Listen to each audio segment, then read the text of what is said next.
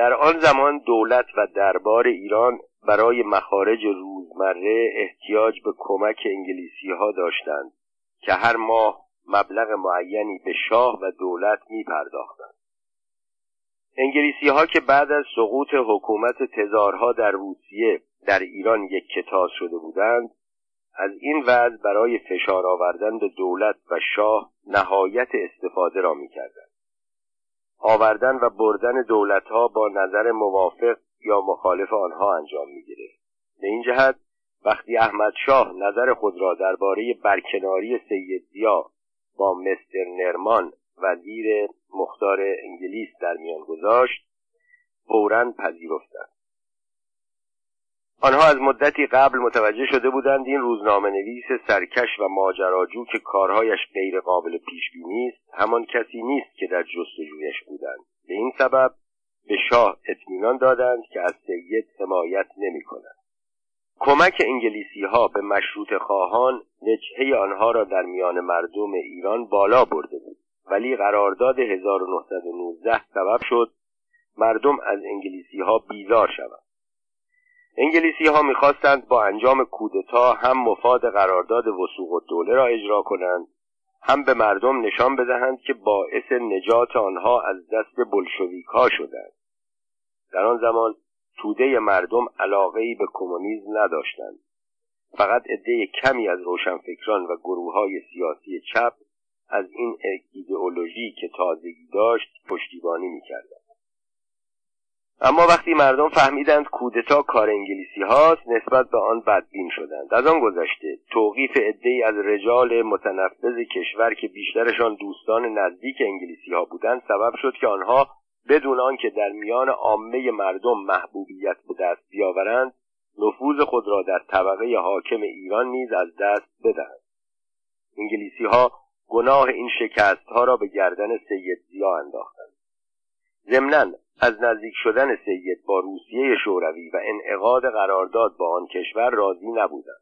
از اینها گذشته آنها گمشده خود را در وجود آن سرباز بلند قامت و باهوش که در میان زیردستان خود نفوذ زیادی داشت یافته بودند و کسانی مانند ژنرال آیرونساید و سر پرسی سایکس هم رضاخان را تایید کرده بودند. احمد شاه به سید ضیاالدین طباطبایی تکلیف کرد استعفا بدهد. او زیر بار نرفت. احمد شاه قانون‌دان این بار قانون را به فراموشی سپرد. به موجب یک دستخط در چهارم خرداد 1300 او را از ریاست وزرایی عزل کرد. نظر به مصالح مملکتی میرزا سید ضیاءالدین تباتبایی را از ریاست وزرا منفصل فرمودیم. و مشغول تشکیل دولت جدید هستیم باید کمال مراقبت را در حفظ انتظامات به عمل آورید و مطالب مهمه را مستقیما به عرض برسانید. شاه چهارم جوزا. سید که متوجه شده بود شاه در صدد ازل اوست به مستر نرمان وزیر مختار انگلستان مراجعه کرد. چون از سوی او عنایتی ندید به فکر افتاد برای بار دوم کودتا کند او در میان جاندارم ها دارای نفوذ بود به طوری که خودش بعدها گفت شش هزار جاندارم مجهز در اختیار او بودند از اینها گذشته تعدادی از افسران جاندارمری که با قزاقها رابطه خوبی نداشتند مانند کلونل محمد تقیخان پسیان کلونل کازمخان سیاه و ماژور مسعودخان کیهان که همه از افسران تحصیل کرده خارج و مردانی وطنخواه بودند از او حمایت می‌کردند. ولی آنها هم توصیه کردند توسل به زور در مقابل چهل هزار قذاق جز کشتار و ایجاد جنگ داخلی در کشور سودی ندارد. این نکته نیز قابل دقت است. سید طی سه ماه کار شبانه روزی خسته شده بود. او در شبانه روز فقط سه چهار ساعت استراحت می‌کرد. پس چاره کار را تسلیم به حکم شاه و خروج از ایران دید تا شاید روزی دیگر با شرایط بهتر به ایران برگرد به این جهت همراه با کلونل کازم خان و عدهای از افراد ژاندارم از طریق کرمانشاه از ایران خارج شد و به اروپا رفت. سید زیا بعدها درباره عظیمت خود از ایران و احمد شاه و نظرش نسبت به سردار سپه نکاتی گفت که در اینجا می آوریم درباره رضاخان گفت او مردی باهوش و شجاع بود. در آغاز به من عقیده و ایمان خاصی داشت. او همیشه دو قدم عقبتر از من راه می‌رفت. به من می‌گفت دستور بده تا جانم را فدا کنم. اما او را نگذاشتند اینطور بماند. از شاه گرفته تا رجال چاپلوس آنقدر به او تملق گفتند زیر پایش نشستند تا رضاخان میرپنج که در آغاز لباس ساده می پوشید و کفشهایش وصله داشت در اثر تشویق اطرافیان به ملک و خانه و باغ و زمین علاقه پیدا کرد. و چون می‌دید من علاقه ای به مال دنیا ندارم مرا صدی در برابر خواسته های خود دید و به مخالفت با من پرداخت. سید زیا درباره احمد شاه به رحیم زهتاب فرد مدیر روزنامه اراده آذربایجان که از دوستان نزدیکش بود گفت احمد شاه اوایل کار برای جلب رضایت من خیلی کوشش کرد. او می‌خواست به من لقب امیرتابکی بدهد اما گفتم ما علیه اشراف و خانها و القاب و امتیازات آنها قیام کرده اینها به کار من نمی آید. حتی تمایل شاه را برای ازدواج با خواهرش ندیده گرفتم. اینها باعث شد که نسبت به من بدبین و نگران شود. سید چون برای سفر پول نداشت پیشنهاد کرد چاپخانهاش را بفروشد. دولت 25 هزار تومان به او داد و روانش کرد. سید زیادین تبا تبایی بعد از خروج از ایران به اروپا رفت و دو سه سال آنجا ماند و فرش فروشی کرد. حسن مقدم نویسنده نمایشنامه معروف جعفرخان از فرنگ آمده در آغاز مانند عدهای از جوانان آن زمان به سید دلبستگی پیدا کرد. اما وقتی بعضی از کارهای او را که نشانه هایی از عقب ماندگی داشت مشاهده کرد ناامید شد. حسن مقدم در سوئیس با سید زیا گفتگوهایی داشت که نوشت و اسماعیل جمشیدی قسمتی از آنها را ضمن شرح حال حسن مقدم در کتابی با همین عنوان آورده است. مقدم درباره زندانی کردن کسانی مانند علی اکبر دهخدا و بعضی از رجال خوشنام مانند مدرس و فرستادن یحیی ریحان شاعر و روزنامهنگار به تیمارستان و پایین کشیدن تابلوهای لاتین سوال کرد. سید گفت من تقریبا تنها بودم.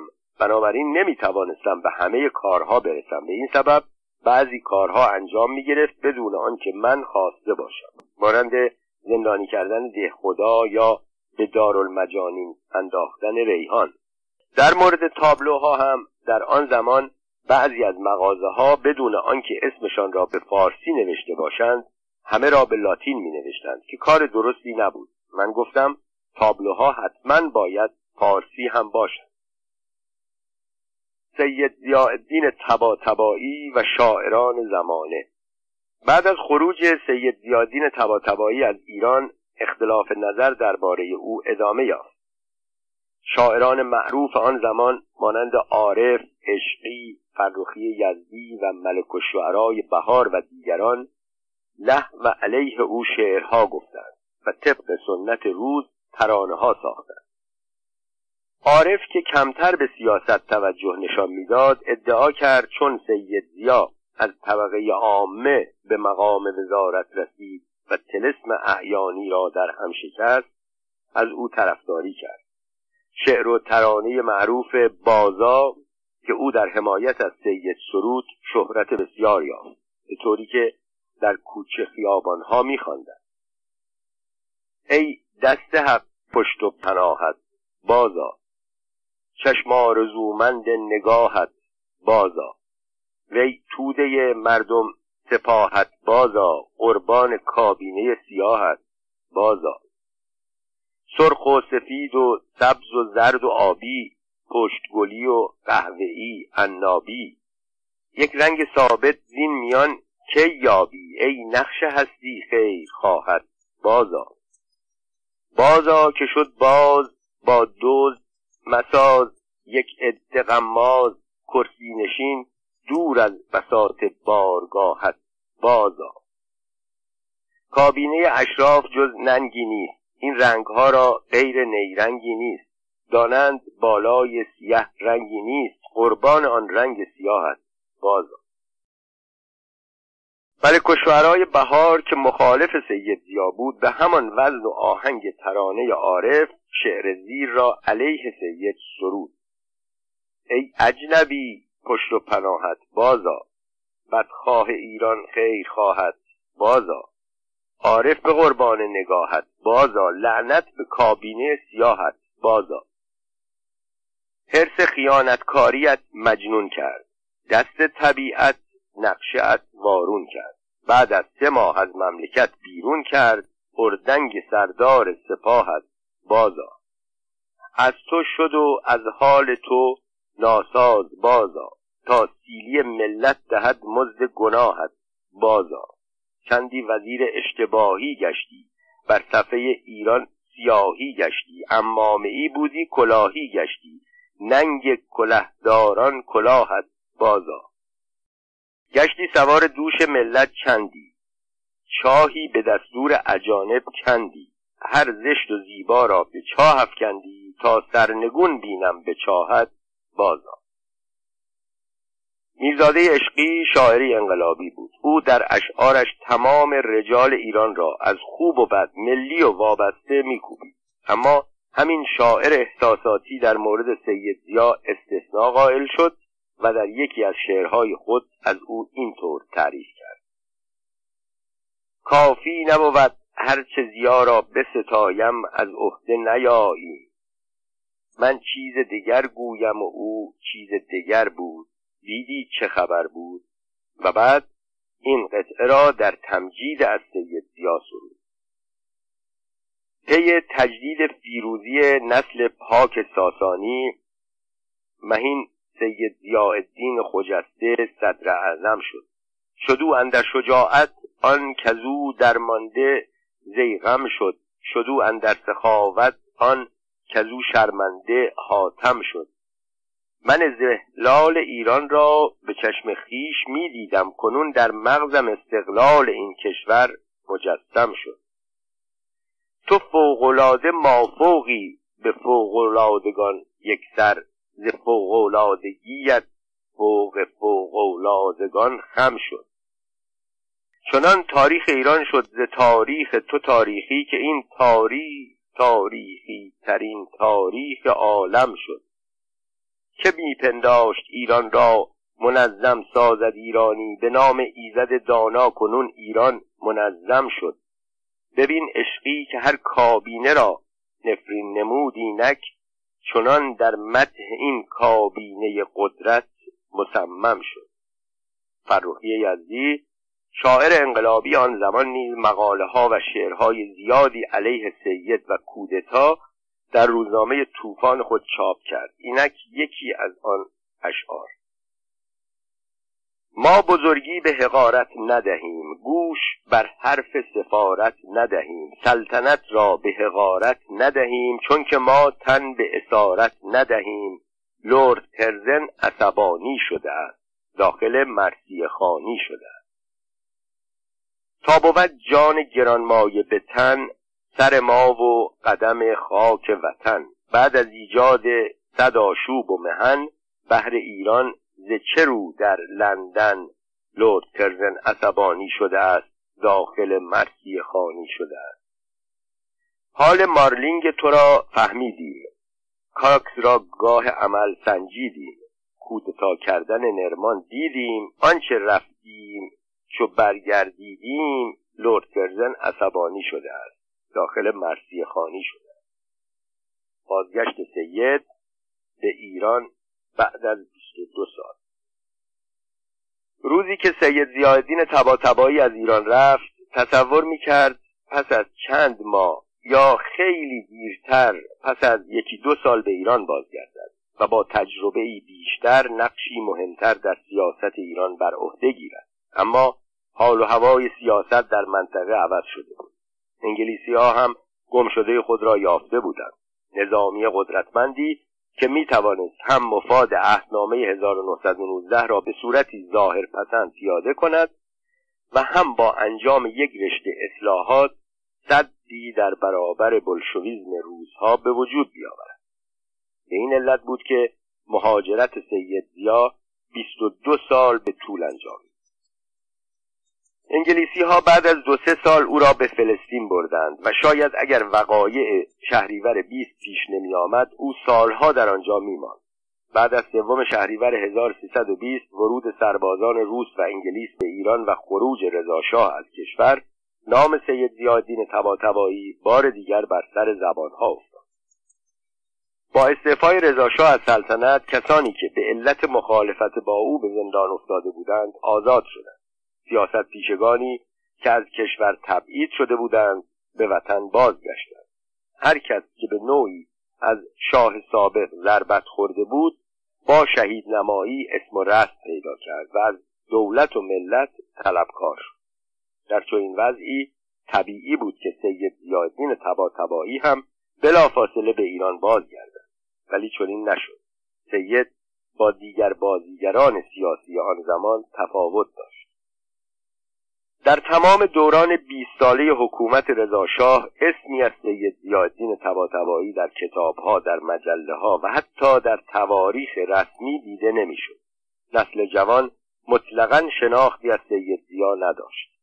بعد از حوادث سوم شهریور هم همین بی اطلاعی آنها را مشتاق می کرد روزنامه نویسی را که صد اشراف سلطنه ها دوله ها ملک ها و ممالک ها را شکست و آنها را که تا آن زمان فکر می‌کردند زندان فقط محل فقرا و محرومین است به زندان انداخت و در 29 سالگی یک سره از روزنامه نویسی به نخست وزیری رسید بشناسند.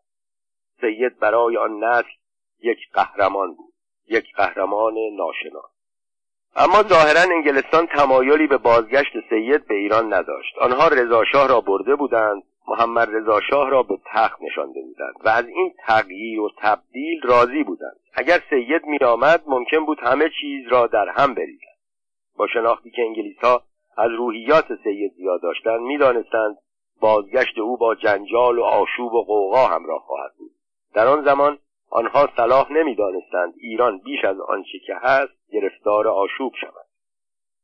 قدرت گرفتن حزب توده در ایران آن هم در شرایطی که هیچ فرد یا گروهی نتوانسته بود با آن حزب چپ پیشرو به مقابله برخیزد انگلیسی ها را به فکر سید انداخت. دو سال بعد از شهریور بیست آنها به این نتیجه رسیدند که در میان سیاست پیشگان داخل ایران هیچ کس مرد میدان مبارزه با آن حزب نیست. و اگر این حزب به قدرت برسد منافع آنها در میدانهای نفتی جنوب به خطر خواهد به عنوان شروع کار مزفر فیروز سفری به فلسطین کرد. مصاحبه او با سید زیادین تباتبایی چهار صفحه از روزنامه اقدام را پر کرد. خوب به خاطر دارم در بالای این مصاحبه عکسی از سید زیا چاپ شده بود که سید در آن با سبیل باریک و قیتانی به اصطلاح آن زمان دوگلاسی موی صاف و روغن زده کت و کراوات مرتب که به هنرپیشه های آمریکایی بیشتر شباهت داشت تا مردان سیاسی ایران در آن زمان همه را دچار حیرت کرد. این مصاحبه مفصل انعکاس عجیبی پیدا کرد. تمام نسخه های روزنامه در همان ساعت اول به فروش چاپ دوم و سوم هم منتشر شد و تمام شد. مردم به ویژه جوانان می‌خواستند با افکار و عقاید روزنامه نویسی که 22 سال قبل در 29 سالگی کودتا کرده بود و حکومت را در دست گرفته بود آشنا شود. سید در آن مصاحبه مانند همه سیاستمدارانی که قصد دارند راه را برای رسیدن به قدرت و مقام هموار کنند به منظور جلب توجه مردم سخنان دلنشینی درباره پیشرفت کشور و خوشبختی و رفاه مردم گفته سخنان او آنقدر فریبا بود که همه تصور می‌کردند به محض آنکه او قدم به خاک وطن بگذارد کشور تبدیل به گلستان خواهد شد و مشکلات از ترس قدوم او پا به فرار خواهند گذاشت. به دنبال این مصاحبه کتابهایی هم درباره سید زیا منتشر شد و روزنامه های دستراستی و مخالف حزب توده شروع به چاپ مقاله های درباره این سیاستمدار تبعیدی کردند. با این زمین سازی ها بود که وقتی سید زیادین تباتبایی در روز هفتم مهر ماه 1322 به تهران رسید با استقبال پرشور هزاران نفر از طرفدارانش مواجه شد. اما سید زیادین تباتبایی از همان روز اول ورود عده زیادی از امیدواران را ناامید ساخت. قبل از آمدن سید به ایران عکسهایی که از او در روزنامه ها چاپ شده بود مربوط به دوران روزنامه‌نگاری و نخست وزیری او بود. در این عکس ها سید به صورت جوانی کم سن و سال باریکندام خوشپوش و خوشفرم با تحریشی بر چهره و کلاه پوست صاف و استوانهای بر سر دیده می‌شد. اما تصاویری که در روز اول ورود او به تهران و روزهای بعد در مطبوعات چاپ شد به کلی با آن تصاویر و حتی تصویری که مزفر فیروز از او چاپ کرده بود تفاوت داشت. سید زیادین تباتبایی در سال 1322 مردی نسبتا چاق بود. در نتیجه قامت متوسط او کوتاه به نظر می رسید موهایش بلند بود. آنقدر بلند که به مخالفانش اجازه می‌داد آن را گیس بنامند. او کلاه پوست بدقوارهای بر سر داشت که با کت و شلوار بددوخت او تناسب داشت. این ظاهر سید اما افکار و اندیشه های سید دست کم دو نسل از زمان عقبتر بود و او این را از همان روز اول ورود نشان داد و باعث ناامیدی روشنفکران شد. در آن زمان در ایران نظیر سایر کشورهای جهان رسم بود که همه مردم کلاه بر سر میگذاشتند. نوجوانان بره کارگران کپی و مردم عادی شاپو. از روز بعد بیشتر طرفداران سید از هر مقام و مرتبه شاپوها را برداشتند و کلاه پوست بر سر گذاشتند. اولین کتاب سید که نبرد من او محسوب می‌شد شعائر ملی نام داشت. سید در این کتاب کم صفحه تمام افکار و عقاید خود را که بیشتر آنها نشانه عقب ماندگی بود گنجانده بود. من در آن سال در رشت دانش آموز دبیرستان بودم. با کوشش فراوان و از بازار سیاه یک جلد از کتاب شعائر ملی را تهیه کردم. یک روز به دبیرستان نرفتم و تمام این رساله را خواندم. خواندم و نومیدانه حسرت خوردم آخرین صفحه کتاب شعائر ملی همکنون در برابر نظرم است. سطور آخر کتاب با تکرار این مصرع تمام می‌شد. تفو بر تو ای چرخ گردون تفو تفو بر تو ای چرخ گردون تفو تفو بر تو ای چرخ گردون تفو این شعر فردوسی سه بار در سه سطر با حروفی که به تدریج کوچکتر می‌شد چاپ شده شعری که فردوسی برای یک هدف ملی گفته بود و سید می‌خواست از آن برای توجیه عقب ماندگی ها استفاده کند. سید زیادین تباتبایی اصطلاحات خاص خودش را داشت که از همان روز اول ورود به تهران می‌گفت و مینوشت. مریدانش هم به طور دائم آنها را می‌گفتند و مینوشتند. اینها باعث شده بود که مخالفان سید کتاب او را انعنات ملی بنامند و او را دست بیاندازند. آنها آنقدر در این زمینه تبلیغ کرده بودند که بسیاری از مردم تصور می‌کردند نام اصلی کتاب او انعنات ملی است. چون تا آنجا که به خاطر دارم کتاب شعائر ملی دیگر تجدید چاپ هم نشد. سید زیادین تباتبایی از نظر به کار بردن اصطلاحات فارسی و عربی بر سر دوراهی مانده بود. مخالفان هم آنقدر از این اصطلاحات به نام او ساخته بودند که پس از مدتی همه ماندند کدام گفته سید است و کدام جهلی است. در اینجا بعضی از اصطلاحات سید زیا و اصطلاحات منتصب به او را می آورم احتزازات فکر روشن ایرانی شعشعه الهامات الهی تعاریج دماغیه عقول ناقصه ادراکات منکسره. اگر تباینی باشد در عقول و افهام است. روزی که محکمه علیای عدالت ملی تشکیل شود صور متحرکه همان سینما. سرپوش لگنی کلاه شاپو. بی حکمت و بی تفکر. فکرم ذکرم ذهنم سعیم و بیانم و جانم و روانم و نظیر اینها که فراوان می‌گفت و فراوان مینوشت یا از قول او می ساختند و می نوشتند ثروتمندان و مالکان که در زمان نخست وزیری سید زیادین تباتبایی بعد از کودتا خطر اعدام را پذیرفتند ولی حاضر نشدند پولی به خزانه دولت واریز کنند این بار از وحشت به قدرت رسیدن حزب توده ایران و حامی بزرگ آن اتحاد جماهیر شوروی سوسیالیستی کیسه ها را شل کردند و هرچه می توانستند پول در اختیار سید نهادند. به طوری که سید باشگاه مجلل ایران را به عنوان محل حزب وطن و بعدها اراده ملی انتخاب کرد. او که در جوانی با اشراف و دوله ها و سلطنه ها و ملک ها جنگیده بود اکنون با حمایت همین دوله ها و سلطنه ها و ملک ها و ممالک ها حزبی در برابر حزب کارگران و زحمت کشان و کشاورزان و ستمکشان یعنی حزب توده تأسیس کرد و به جنگ آنها رفت. رویارویی دکتر مصدق و سید زیادین تباتبایی دوره مجلس شورای ملی در آن زمان دو سال بود. دوره سیزدهم که بعد از شهریور بیست و در زمان اشغال کشور به وسیله قوای شوروی و انگلستان به وسیله محمد علی فروغی تنفیذ شده بود در سال 1322 به پایان رسید و انتخابات دوره چهاردهم در بهمن ماه سال 1322 انجام گرفت.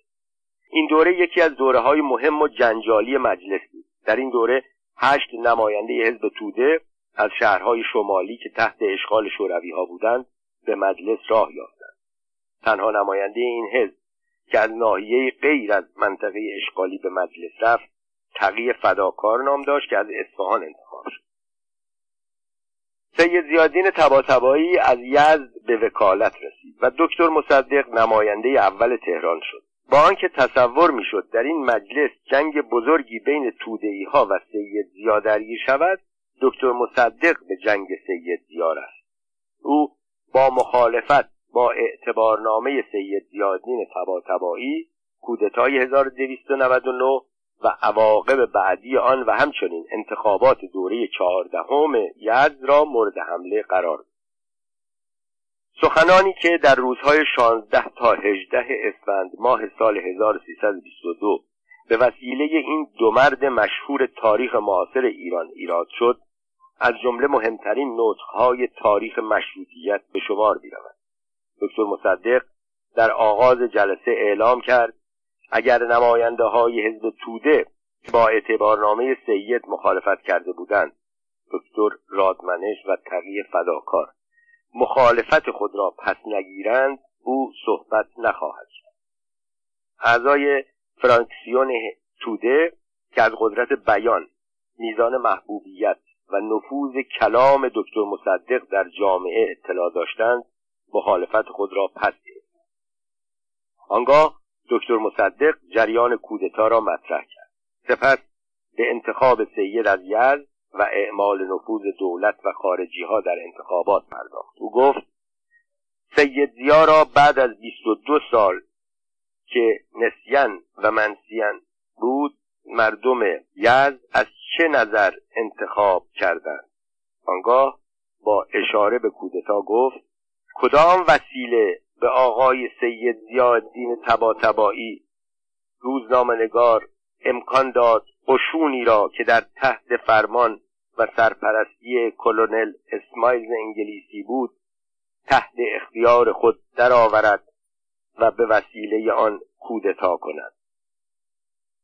دکتر مصدق کودتا را کار انگلیسی ها دانست و گفت آقا مثل نهر کوچکی است که به رود تایمز متصل شده باشد. هر قدر آب از نهر پیش برود بر توسعه نهر میافزاید. به همین سبب بود که وقتی تلگراف احمد شاه درباره رئیس الوزرایی آقای تباتبایی مدیر روزنامه رد به فارس رسید من آن را اجرا نکردم و تلگراف را از مردم مخفی نگه داشتم. و چون شاه و رئیس الوزرا در انتشار آن تأکید کردند گفتم بدهید اداره تلگرافخانه آن را منتشر کند و خودم از ایالت فارس استعفا دادم و از آن منطقه خارج شدم. آقا سید امروز از آزادی مطبوعات صحبت می کنند ولی وقتی رئیس الوزراء شدند مطبوعات را تعطیل کردند و رجال را به زندان انداخت بعد از نطق مفصل و مؤثر دکتر مصدق سید زیادین تباتبایی پشت کرسی خطابه رفت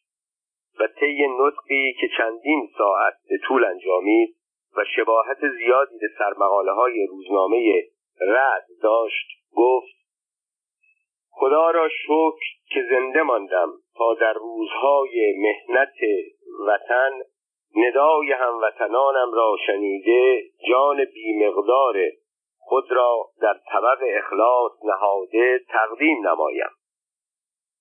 پس از 23 سال قربت از ایران پس از 23 سال عزلت و انزوا و آوارگی امروز افتخار دارم در این محوطه ای که خاطره های شیرین و تلخ و فراموش نشدنی از آن دارم حضور پیدا کنم.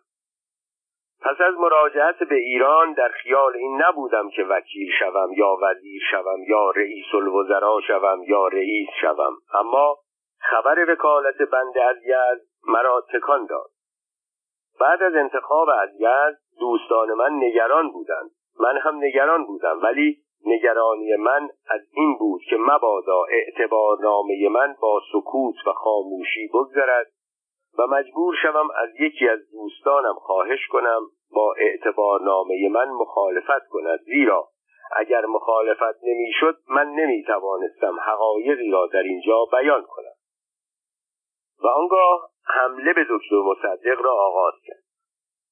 او که همه جا دکتر مصدق را با عنوان مصدق و سلطنه مورد خطاب قرار می‌داد گفت یکی از افتخارات من این بود مقدماتی را فراهم آوردم که روزنامه نویس رئیس الوزراء شود و ایران از دست سلطنه ها و دوله ها و ملک ها و ممالک ها نجات پیدا کند. روزنامه نویس ها بودند که این بتها را شکستند.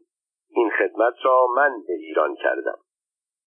برای آنکه بدانید چرا مسئولیت کودتا را به عهده می‌گیرم وضعیت قبل از کودتا را باید در نظر بگیرید. مملکت ایران در اشغال قشون خارجی بود. در بعضی از ایالات یک تشکیلاتی بود که با حکومت مرکزی مشغول جنگ و ستیز بود. خزانه مملکت خالی بود. عدهای از افراد قشونی و جاندارملی و امنیه و نظمیه که حدود چهل هزار نفر بودند حقوقشان هشت ماه و ده ماه عقب افتاده بود. چندین هزار مهاجر از ترس بلشویکا از گیلان و مازندران آمده بودند که میبایست از خزانه دولت زندگی کنند و چون در خزانه دولت پولی نبود همه ماهه وزرا و رئیس الوزراهای ایران باید ماهیانه به اسم مراتوریوم گدایی بکنند. شاه ایران مرحوم احمد شاه از شنیدن خبر رفتن انگلیس از ایران حراسان شده بود و می‌خواست ایران را ترک کند وقتی گفتند چرا می‌خواهی به اروپا مراجعت کنی؟ گفت در امان نیستم. اگر قشون انگلیس برود چگونه می‌توانم در پایتخت خودم که قشون پلیس و ژاندارم ده ماه است مواجب نگرفتند زندگانی کنم؟ اگر متجاسرین به من حمله کنند چه کنم؟ احمد شاه مرحوم به سفارت انگلیس ملتجا شد. از وزیر مختار انگلیس تقاضا کرد قشون انگلیس حرکت خودش را از ایران به تعویق بیاندازد. چون مجلس مبعوثان انگلیس بودجه اقامت قشون را تصویب نمی‌کرد احمد شاه گفت حالا که قشون انگلیس نمی‌تواند در ایران بباند من می‌روم. گفتن نباید بروی گفت حالا که نباید بروم پس در تهران نمیمانم. مذاکره تغییر پایتخت به میان آمد و تهران گرسنه تهران بیچاره تهران خوابالوده دوله ها و ملک ها و سلطنه های غفلتکار و سیاسیون نادان همه خواب بودند و سرنوشت ایران در اقیانوس تلاطم و بدبختی واژگون بود. آن وقت بود که سید ضیاءالدین همان سید ضیاءالدین که در هجده سالگی خون خود را وقت ایران کرده بود و اکنون سی و هشت سال زیادی زندگی می کند سید ضیاءالدین آن روز به فکر شما بود به فکر زن و بچه شما بود به فکر تهران به فکر مملکت به فکر ایران افتاد از خود گذشت کودتا کرد و بالاخره رئیس الوزرا شد. در مورد حمله به دکتر مصدق سید زیا می‌دانست او نقطه ضعف سیاسی و اجتماعی ندارد. به لقب سلطنه او حمله می‌کرد. برای آقای مصدق سلطنه. این چیزها را دوله ها و ملک ها و سلطنه ها نمی‌فهمند. این نکته را یک روزنامه نویس می‌فهمد. در انجام در روز 18 اسفند 1322 درباره اعتبارنامه سید زیادین تباتبایی رأی گرفتند. از 86 نفر عده حاضر 57 نفر به اعتبارنامه او رأی مثبت دادند. در نتیجه اعتبارنامه سید تصویب شد. دکتر مصدق مردانگی کرد و به او تبریک گفت. حتی سید را در آغوش کشید. دو مرد سیاسی دو رقیب دو دشمن روی یکدیگر را بوسیدند. فعالیت های سیاسی سید زیادین تباتبایی از سال 1322 تا 1332 طی هشت سال از اسفند 1322 تا هفت اردیبهشت 1330 از دوره چهاردهم تا آغاز نخست وزیری دکتر مصدق سید زیادین تباتبایی رهبر اکثریت مجلس شورای ملی و گرداننده اصلی سیاست مملکت بود. او که در آغاز کار با همکاری مزفر فیروز مبارزه شدیدی را علیه دربار شروع کرده بود به تدریج به شاه نزدیک شد. طی این سالها سید فراز و نشیبهای فراوان دید. فوشها شنید. به زندان افتاد. در جریان وقایع آذربایجان و مسئله نفت او حامی ساعد الوزاره محمد ساعد و صدر الاشراف محسن صدر و حکیم الممالک ابراهیم حکیمی نخست وزیران آن زمان بود. ولی این رجال دوره های گذشته قادر نبودند بر اوضاع آشفته کشور مسلط شوند. سرانجام شاه و مجلسیان دست به دامان احمد قوام شدند. او وقتی در سفر مسکو از استالین و مولوتوف این گله را شنید که دولت ایران دم از دوستی با اتحاد جماهیر شوروی می‌زند ولی در همان حال دشمنان قسم خورده شوروی مانند سید زیادین تباتبایی و جمال امامی آزادانه به فعالیت مشغولند. با کمک مزفر فیروز برنامه ریزی کرد تا نمایندگان مجلس چهاردهم که سعی می‌کردند به عنوان جلوگیری از دخالت اشغالگران خارجی آن دوره را تمدید کنند موفق نشوند نقشه خود را عملی سازند. در نتیجه به محض آنکه عمر مجلس به پایان رسید مأموران شهربانی سید را گرفتند و به زندان انداختند. بیست و چهار سال قبل سید زیا پس از کودتا قوام السلطنه را زندانی کرد. اکنون نوبت قوام نخست وزیر بود که سید را به زندان بیانداخت قوام السلطنه چنان صحنه آرایی کرده بود که درست در لحظه ای که ساتچیکوف سفیر جدید اتحاد جماهیر شوروی در کاخ نخست وزیری از فعالیت‌های محرم سید زیا و عواملش شکوه می‌کرد سرتیب صفاری رئیس شهربانی وقت اجازه ورود خواست و دست را به علامت احترام بالا برد و خطاب به قوام با لحجه گیلانی شیرین خودش که تا آخر عمر حس کرده بود گفت بدین وسیله به اطلاع جناب اشرف میرساند که بر اثر دستور آن جناب سید زیادین تباتبایی نماینده سابق مجلس تحت بازداشت درآمد و همکنون که مشغول عرض این گزارش هستم او در راه زندان می باشد لبهای قوام زیرک به خنده باز شد. وقتی مترجم جریان را برای اطلاع ساتچیکوف بازگو کرد نیش سفیر شوروی به نوبه خود تا بناگوش باز شد. به این ترتیب سید زیادین تباتبایی در روز اول فروردین 1325 به جای نشستن مقابل سفره هفت سین منزلش به دستور قوام السلطنه طبق ماده پنج حکومت نظامی زندانی شد. او تا روز 27 اسفند آن سال در زندان شهربانی بازداشت بود که سرانجام در آن روز به علت بیماری به منزل منتقل شد. سید زیاد در این دوره تا اردیبهشت 1330 فعالیت زیادی نداشت. پس از ترور رزمارا دولت محلل حسین علا روی کار آمده بود. اما بازیگران پشت صحنه ترتیبی داده بودند که سید زیادین تباتبایی را به نخست وزیری انتخاب کنند. در ششم اردیبهشت علا به طوری غیر منتظره استعفا داد. دکتر مصدق و یارانش مشکوک شدند و چون به آنها خبر رسید که سید همکنون در کاخ سلطنتی نشسته و منتظر ابراز تمایل مجلس است دکتر مصدق که بارها و بارها پیشنهاد نخست وزیری را رد کرده بود آن روز همین که جمال امامی پیشنهاد کرد دکتر مصدق نخست وزیر شود تا خودش مسئله نفت را حل کند او پذیرفت و در میان بحث و حیرت نمایندگانی که منتظر بودند کلمه نه را از دهان او بشنوند تا سید را به نخست وزیری برسانند. دکتر مصدق با رأی نمایندگان به نخست وزیری رسید و دوره جدیدی در تاریخ معاصر آغاز شد. سید در طول 27 ماه نخست وزیری دکتر مصدق فعالیتی نداشت. او تا 28 مرداد 1332 عملا خانه نشین بود. بعد از آن به عنوان مشاور شاه هفته یک روز به کاخ می‌رفت و درباره مسائل سیاسی اظهار نظر و راهنمایی می‌کرد. تبابت سید زیا از جمله علومی که سید ادعا می‌کرد در آن تبهر دارد علم پزشکی بود. امکان نداشت کسی در حضور سید زیادین تباتبایی از یک بیماری سخت یا از دردی مختصر در نقطه از بدن شکوه بکند و سید بیدرنگ به منظور مداوای او دستورهایی ندهد. سید زیادین تباتبایی به داروهای اسپسیالیته اعتقاد نداشت. او برای مداوای بیماری ها داروهای گیاهی و سنتی تجویز می‌کرد.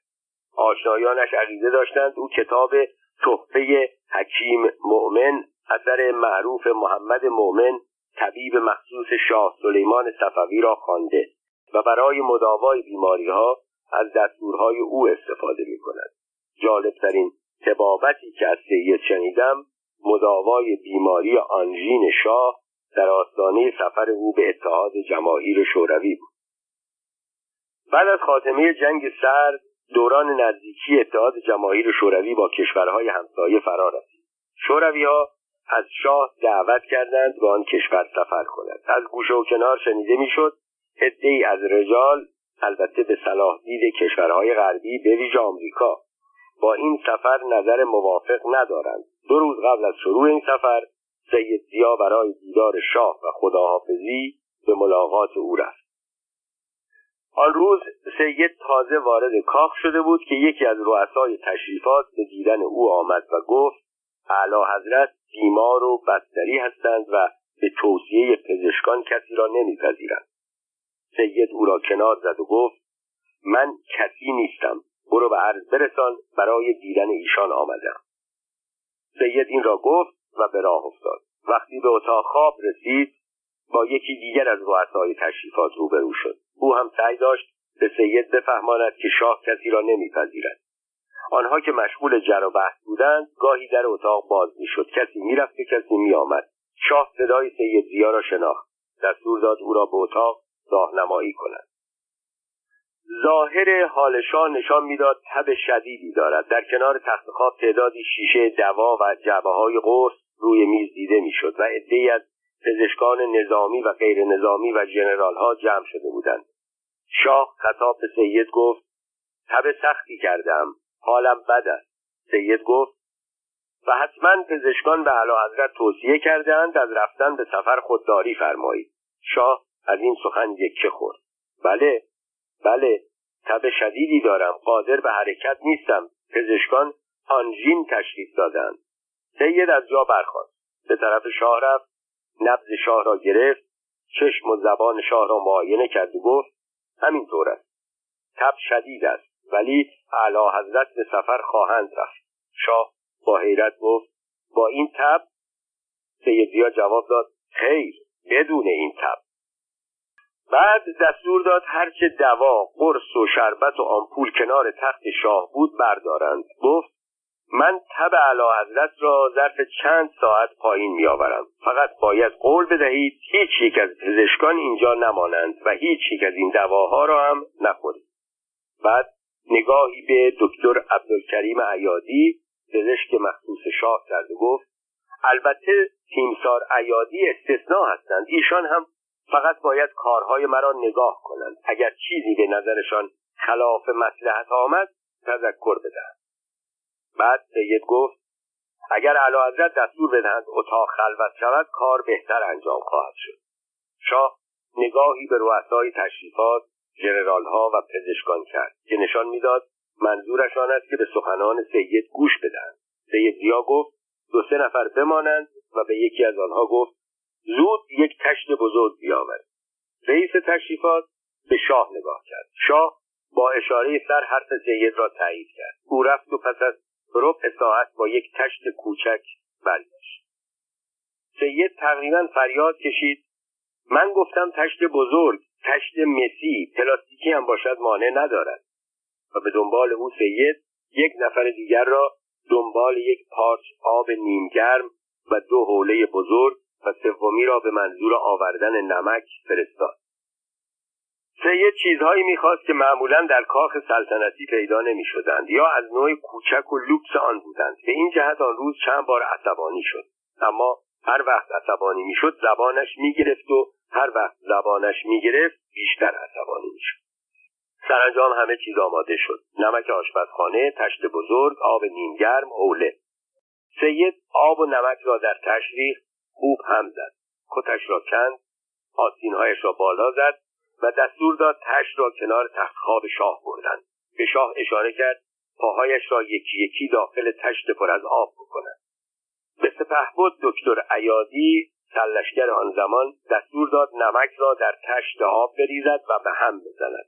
به یک ژنرال گفت پاهای شاه را یکی یکی ماساژ بدهد و به یکی از رؤسای تشریفات دستور داد پاها را با حوله خوب خوش کند. آن روز سید زیادین تباتبایی نخست وزیر پیشین ایران تا نیمه های شب در کاخ ماند.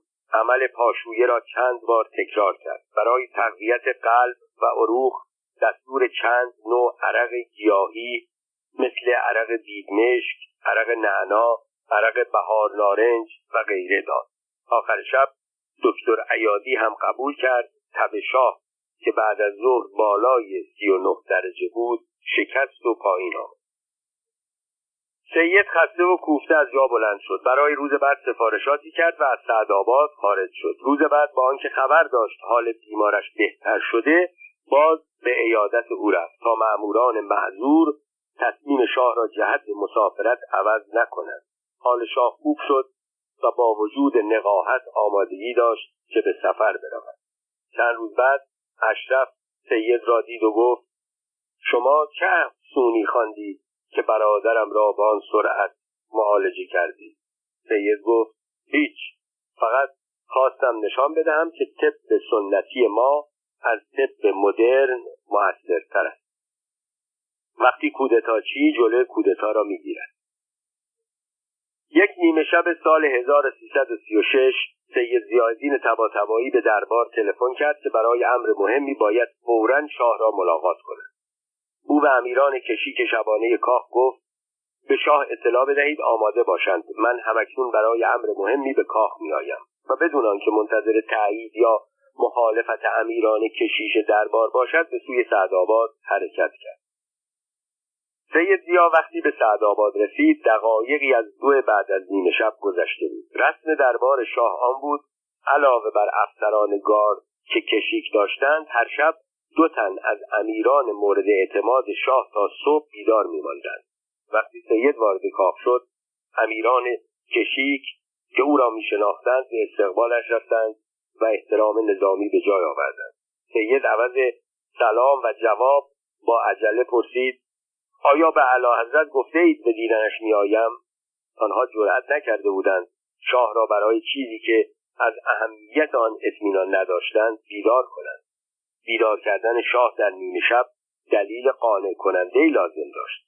سید دلیلی ارائه نکرده شاه شبها دیر وقت به اتاق خواب می‌رفت و آن شب دیرتر از همیشه رفته بود. دو امیر با تردید به هم نگاه می‌کردند که سید نگاهی به ساعت خود کرد و گفت ساعت نزدیک دو بعد از نیمه شب است. اگر شما تا قبل از ساعت سه علا حضرت را به اینجا نیاورید یا مرا نزد ایشان نبرید مسئولیت همه رویدادها با شما خواهد. تهدید سید چنان قاطع و سریح بود که بلافاصله یکی از آنها رفت تا جریان را به اطلاع شاه برساند. چند دقیقه نگذشته بود که شاه خوابالود در حالی که رب و شام روی تن داشت وارد دفتر شد. وقتی در آنجا چشمش به سید افتاد گفت چه شده؟ این وقت شب به دیدن من آمدی. سید در حالی که کلاهپوست خود را از سر برمیداشت گفت علا حضرت مسئله مهمی بود که لازم دانستم شخصا خدمت برسم. شاه قیافهای به خود گرفت که نشان می‌داد آماده شنیدن سخنان سید است. اما او نگاهی به دو امیر کرد. شاه متوجه شد. با سر به آنها اشاره کرد به اتاق دیگر بروند. وقتی سید با شاه تنها ماند بار دیگر نگاهی به ساعت خود کرد. هنوز چند دقیقه به ساعت سه مانده بود. گفت خبر بسیار مهمی دارم ولی اعلی حضرت قبلا باید در دو مورد قول بدهند. شاه با خنده تصنعی گفت من نشنیده و ندانسته چطور می‌توانم قول بدهم؟ سید جواب داد. اعلی حضرت موضوع جدی. قول شما هم لازم است. چون فقط با این شرط جریان را به اطلاع من رساندند. شاه می‌دانست سید زیا بیدلیل حرفی نمی‌زند قبول کرد. سید گفت شرط اول آن است که حضرت سوال نفرمایند چه کسی خبر را به من داده و من چگونه از ماجرا مطلع شدم قول دوم آن است که دستور اعدام هیچ کس صادر نشود. لحظه به لحظه بر حیرت شاه افزوده می‌شد. با لحنی که کمی نگرانی از آن آشکار بود گفت در هر دو مورد قول می‌دهم حالا زودتر جریان را شرح بدهید. سید وقتی مطمئن شد گفت همکنون در یکی از پادگانهای تهران حالت آماده باش داده شده. سربازان مسلح با تانکهای مجهز آماده حرکت به سوی کاخ هستند. رنگ شاه پرید. به شدت تکان خورد. یعنی خیلی ساده می‌خواهید بگویید کودتایی در حال وقوع است؟ سید جواب داد همینطور از قربان.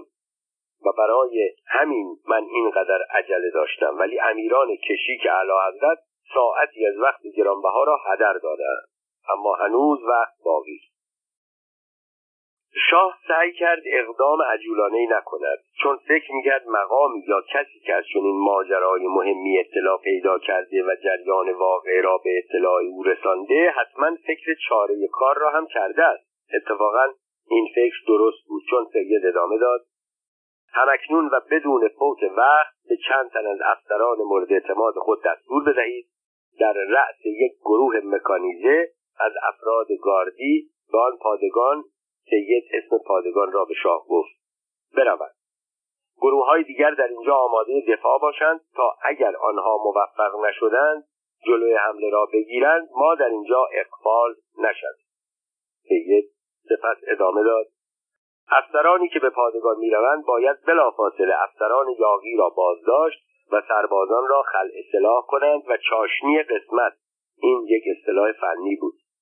چاشنی قسمت تانکها را از کار بیاندازند تا قادر به انجام عملیات تهاجمی نباشد.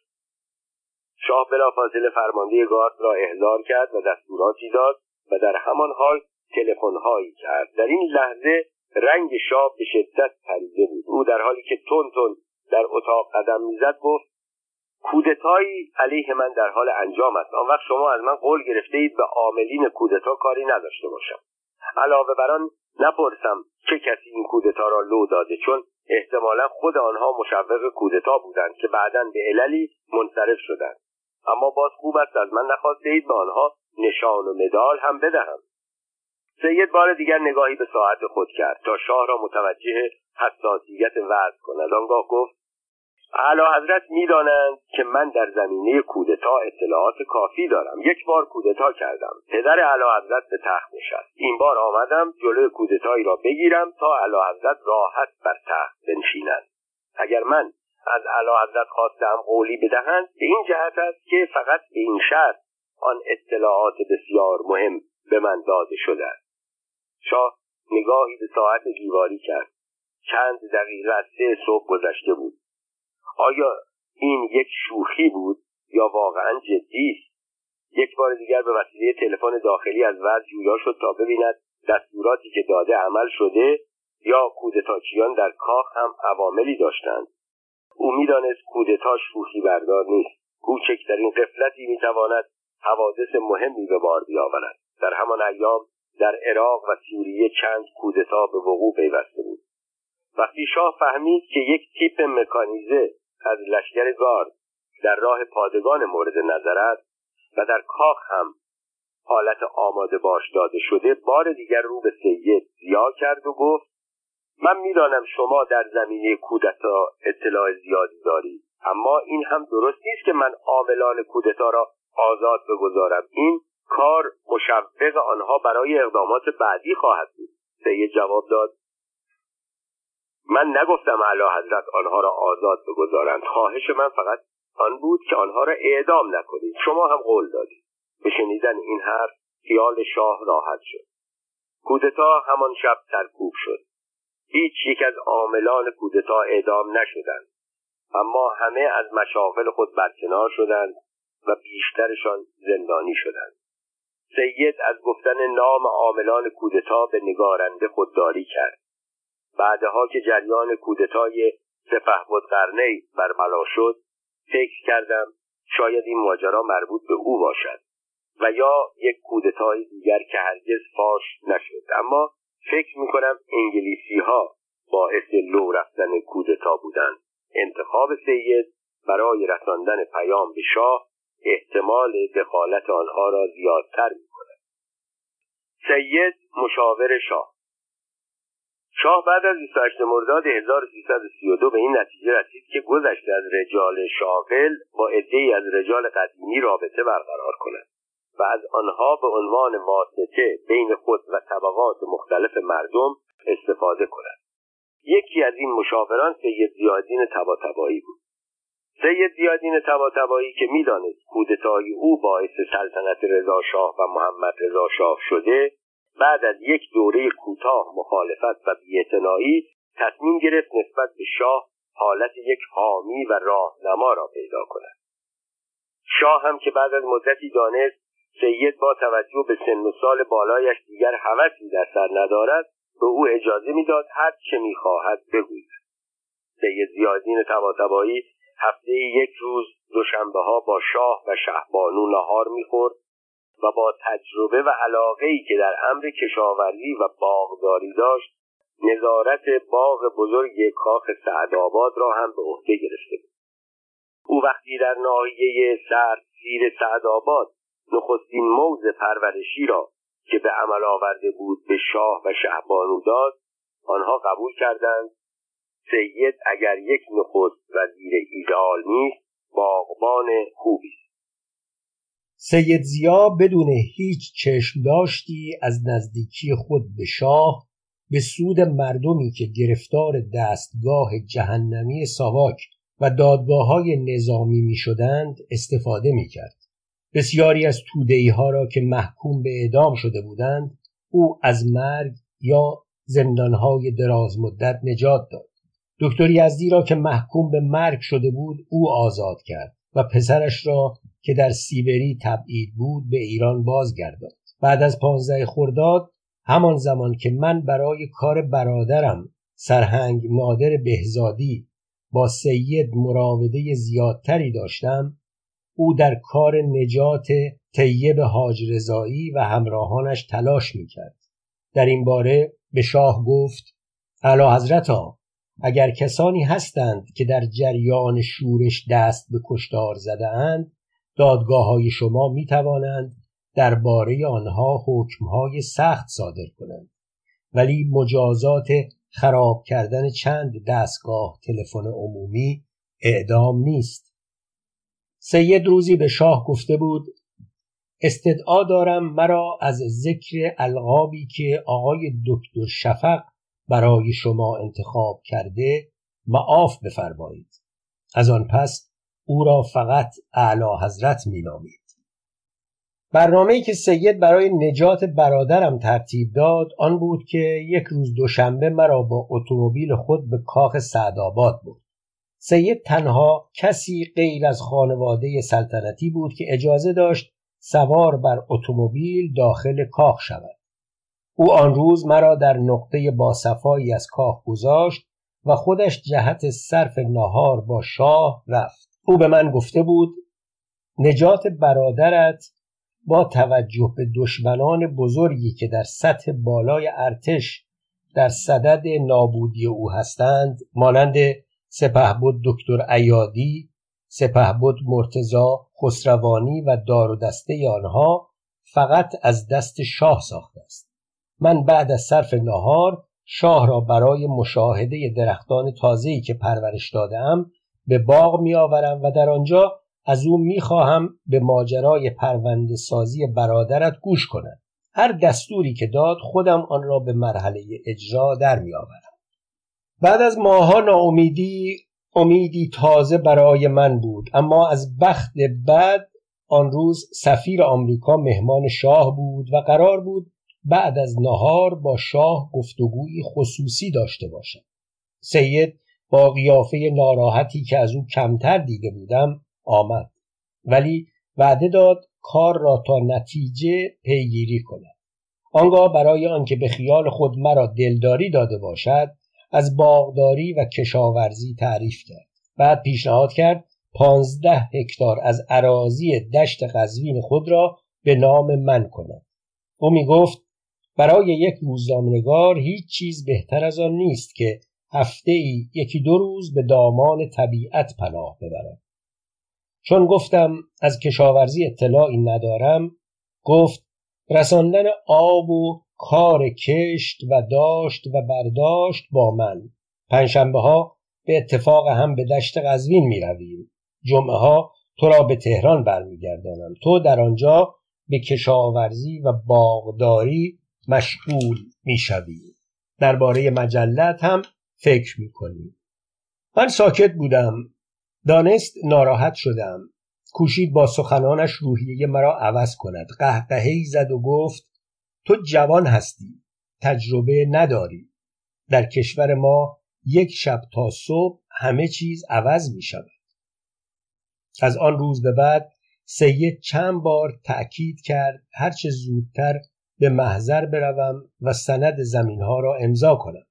امروز و فردا می کردم یک روز در سراحی عباس آباد پهلوی نوری پیشکار آقا را دیدم. گفت آقا هر روز از من بازخواست می کند کار زمین های شما را تمام کرده ام یا نه؟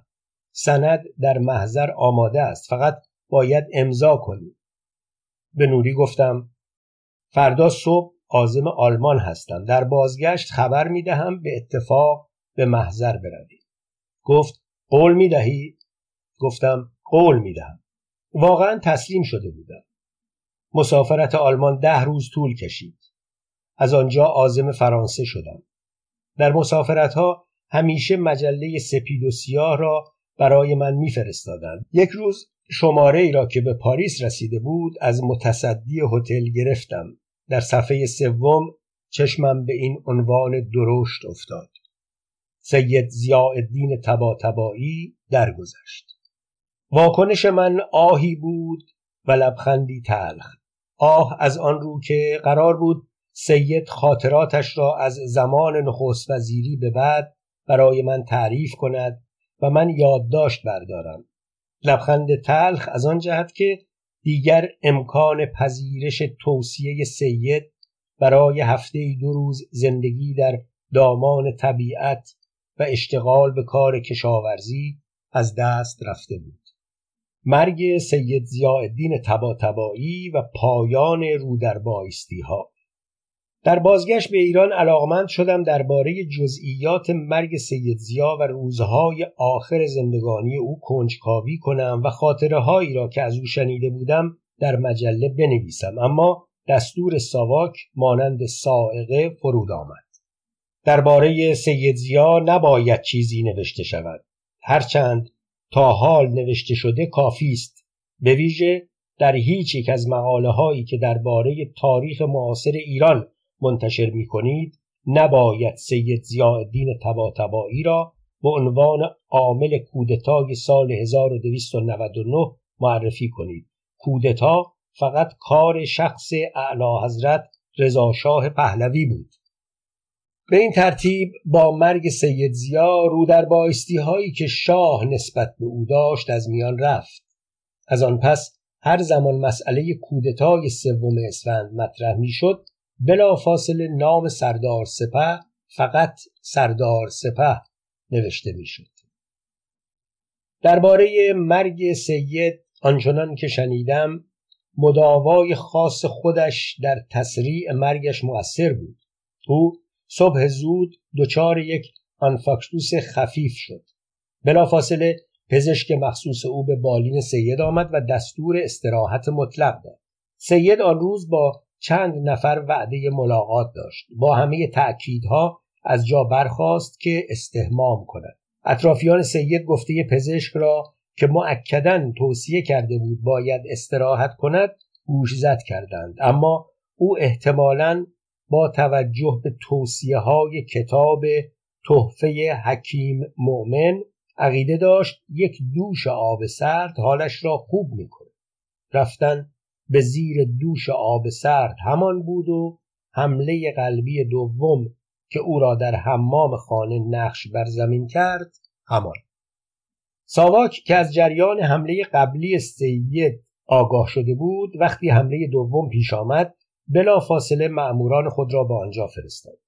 از نظر معموران امنیتی مهمترین چیز در خانه سید یادداشتهای او بود. از مدتی قبل شایع بود که سید یادداشتهایی به نام خاطرات سیاه دارد. همزمان از سوی سرپرستی هم هوشنگ هادیان قاضی دادگستری و رئیس اداره سرپرستی به آنجا آمد. کار او صورت برداری از اموال سید بود. اما موقعی که او مشغول انجام وظیفه اداری خود بود مأموران ساواک کار خود را می‌کردند. هنوز جنازه سید از خانه خارج نشده بود که آنها همه اوراق و اسناد و مدارک را در کیفها و گونیها انداخته و از خانه به در بردند. سید زیادین تبا که یک عمر به نام عامل انگلستان شناخته شده بود بعد از 28 مرداد عقیده خود را عوض کرد یا نشان داد که عقیده خود را عوض کرده است. او در این ایام دائما می گفت ما حدود دو هزار کیلومتر با شوروی مرز مشترک داریم. در چنین شرایطی صلاح نیست به خاطر آمریکا یا هر کشور دیگر دشمنی شوروی را بخریم. با این عقیده در دورانی هم که رادیوها و مطبوعات دو کشور علیه هم حمله و انتقاد می‌کردند سید زیاد تنها سیاستمرد ایرانی بود که در مهمانی ها و زیافت های رسمی سفارت شوروی حاضر می‌شد و به آنها تبریک می‌گفت. سید زیادین تبا تبایی که یک عمر تنها زیسته بود در چند سال آخر عمر با بانوی از طبقه پایین اجتماع ازدواج کرد و از او صاحب سه فرزند شد که اکنون در سعادت آباد به کار و کسب مشغول هستند. برای آنکه با روحیه سید بهتر آشنا شویم برخوردی را که به گفته رحیم زهتاب فرد مدیر روزنامه اراده آذربایجان با شاه داشته در اینجا می آورم. در سالهایی که سید در سیاست دخالت داشت روزی شاه به او گفت به ما گزارش دادند که همه توطعه ها زیر سر آقاست سید جواب داد این شما هستید که مردم را در برابر خود قرار داده اید. مثلا اعلی حضرت به چه حقی به خود اجازه می دهند که با من یا حزب توده مخالفت کنند؟ شاه از سخن سید تعجب کرد و گفت آنها کمونیست هستند تجزیه طلب هستند. سید جواب داد فرض کنیم چنین باشد. شما چه کاره هستید که آنان را توبیخ می کنید شما شاهید یا معمور ساواک؟ شاه خیلی اوقات فراموش می کرد شاه است. گاهی کارهایی می کرد که نشان می‌داد تصور می کند مجلس است دولت است دادگستری است و از همه بدتر ساواک است. سید زیادین تبا تبایی اوایل با اتاب عواست کار با ملایمت و اواخر با تنز و شوخی یادآوری می کرد که کار یک پادشاه مشروطه با اینها فرق دارد.